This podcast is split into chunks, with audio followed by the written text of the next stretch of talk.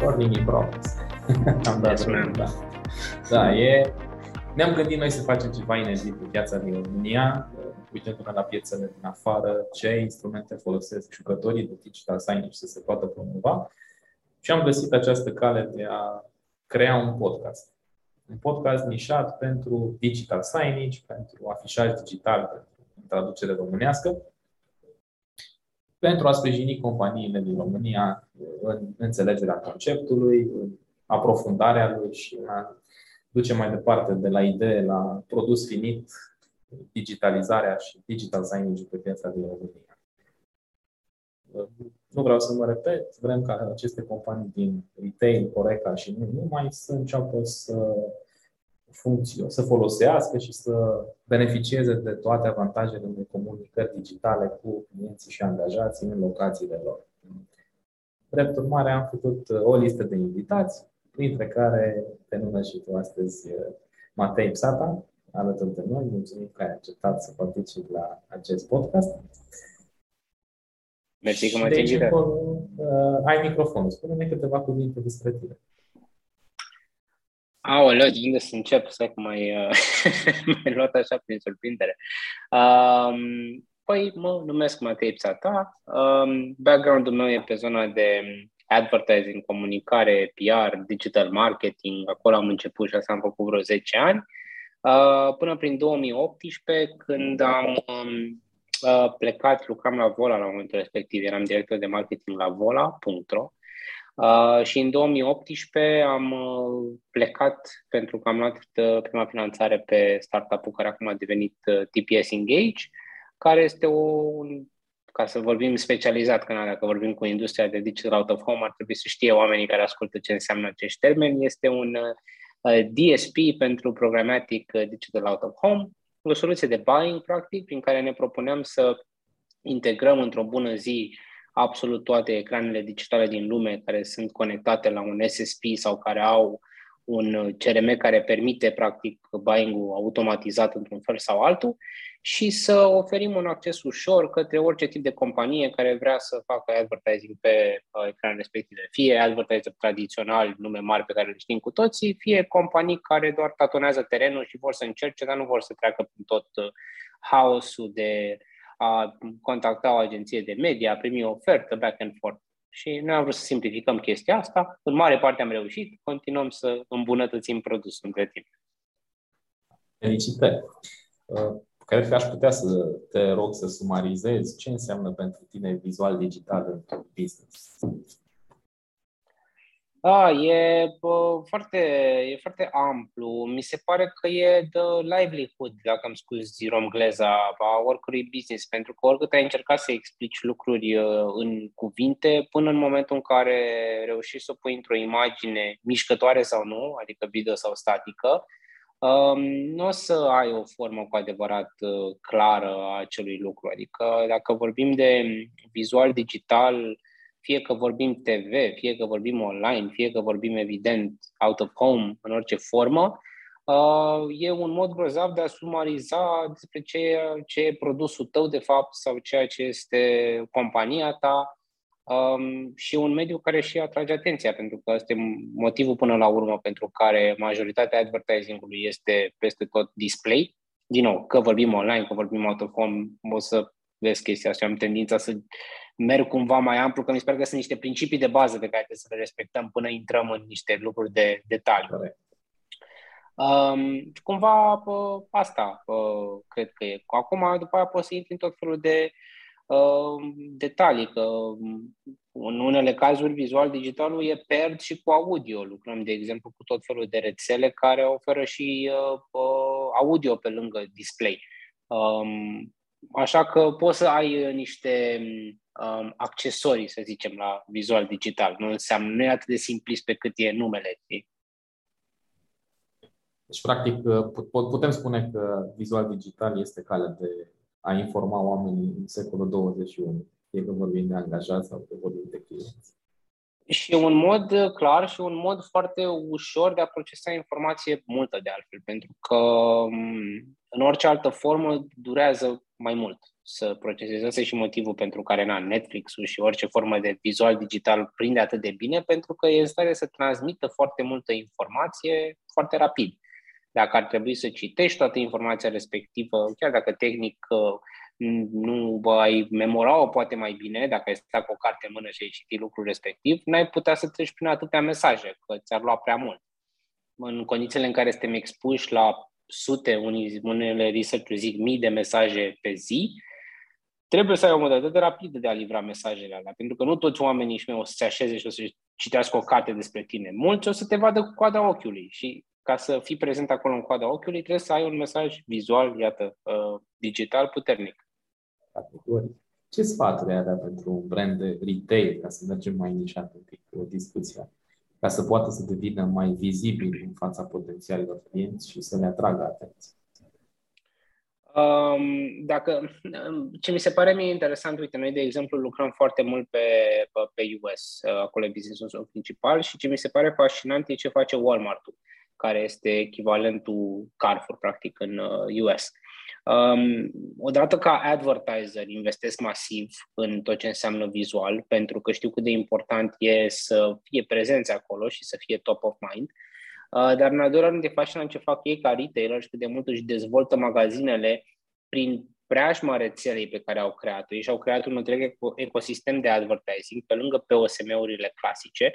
Au creat această rețea practic de digital out of home care include uh, mesaje uh, care sunt personalizate pentru zona uh, frigorifică, pe frigidere, în zona de iced food, de uh, uh, Uh, pe zona după aia de haine, pe zona, adică au gândit foarte interesant tot ecosistemul lor și pe lângă faptul că evident e o, o modalitate de a atrage extra revenue pentru că poate să vând spațiul ăla de publicitate advertiserilor relevanți, oferă și o experiență mult mai faină consumatorului pentru că mai, mai ales post-COVID, acum lumea este dornică să iasă din casă și să experimenteze. Chiar uh, vorbeam cu cineva zilele trecute cât de mult a bubuit industria de turism, pentru că sunt foarte mulți oameni care vor cu orice preț să plece și multe linii aeriene sunt în situația în care nu mai pot să onoreze zborurile, pentru că n-au oameni și e prea mult demand. Așa că oamenii vor cumva cu disperare să iasă din casă Uh, deși în continuare ne comandăm și preferăm uh, și ne place confortul comandatului de acasă, în momentul în care te duci, că te duci într-un mall, că te duci într-un uh, hipermarket, experiența de acolo o să rămână cu tine.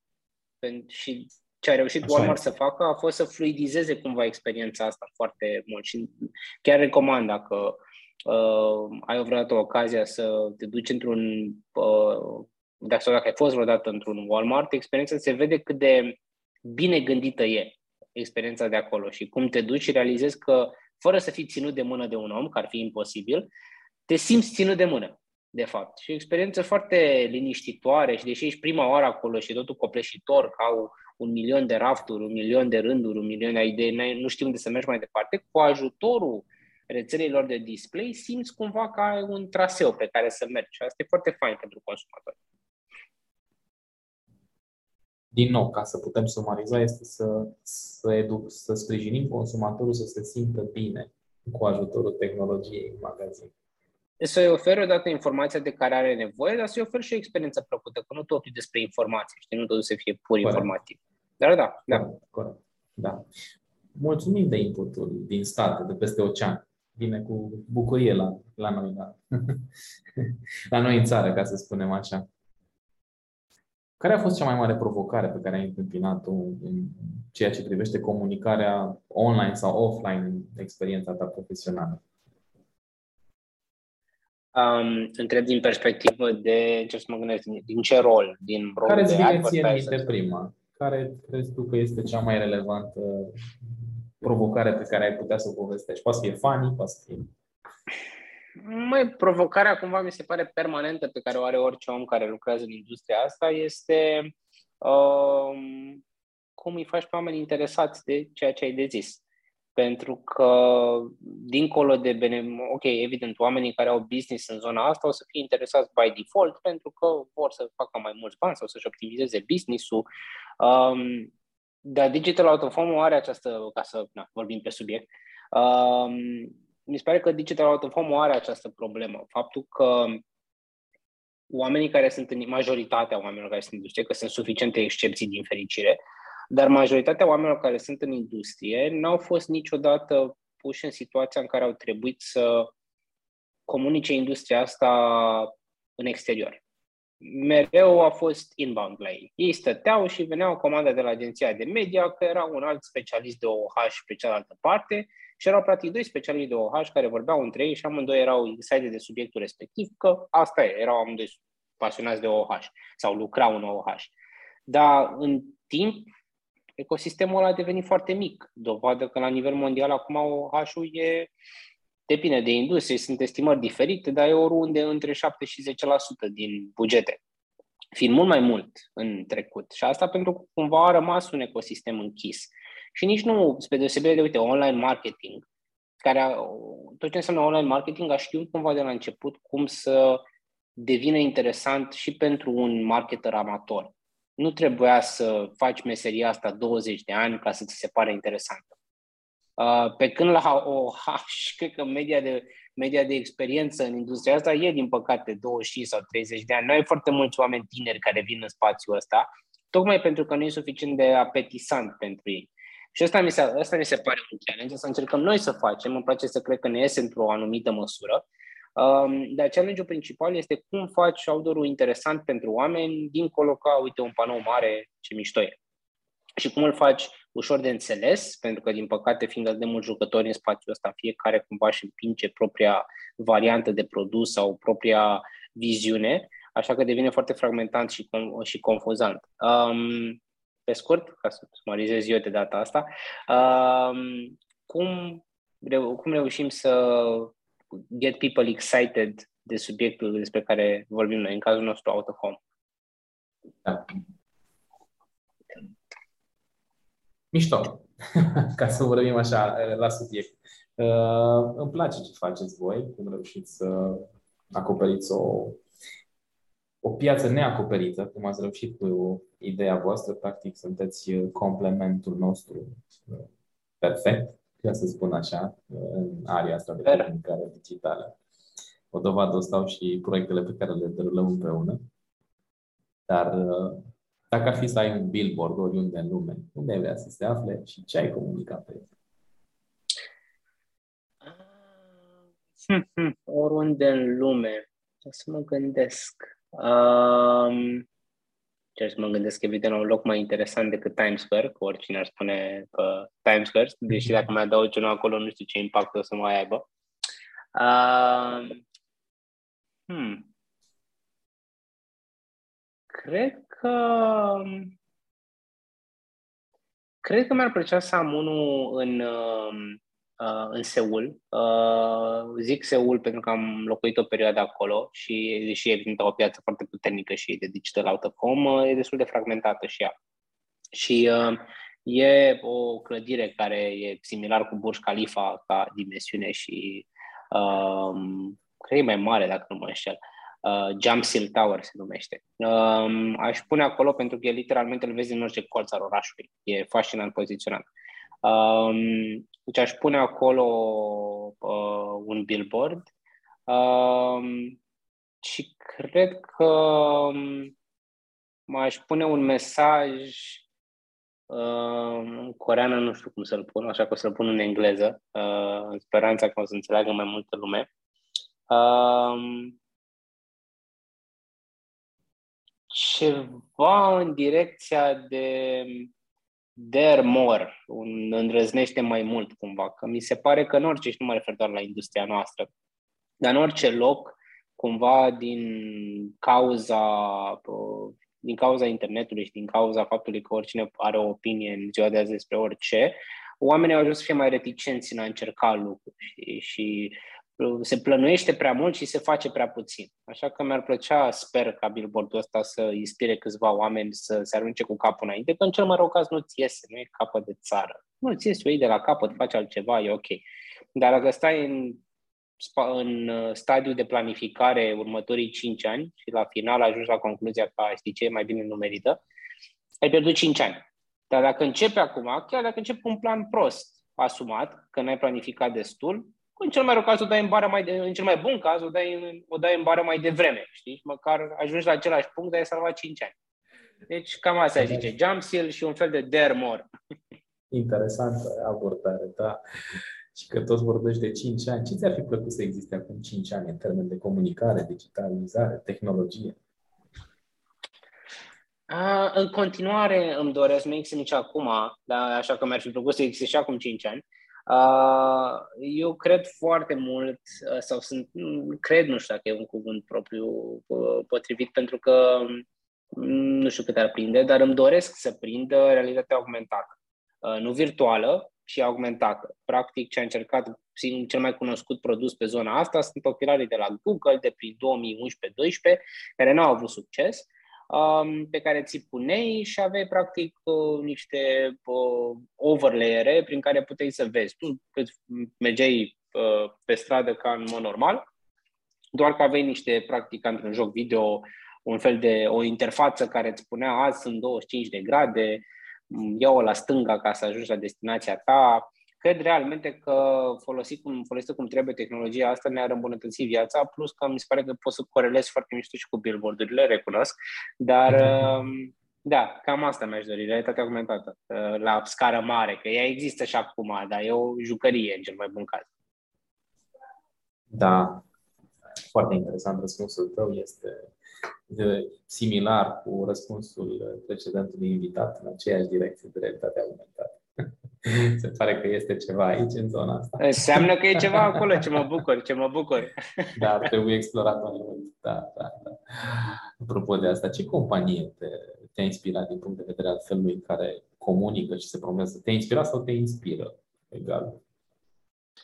Uh, mie îmi place foarte mult o companie numită Morning Brew. Uh, nu e foarte populară în România, dar e de mega succes în state.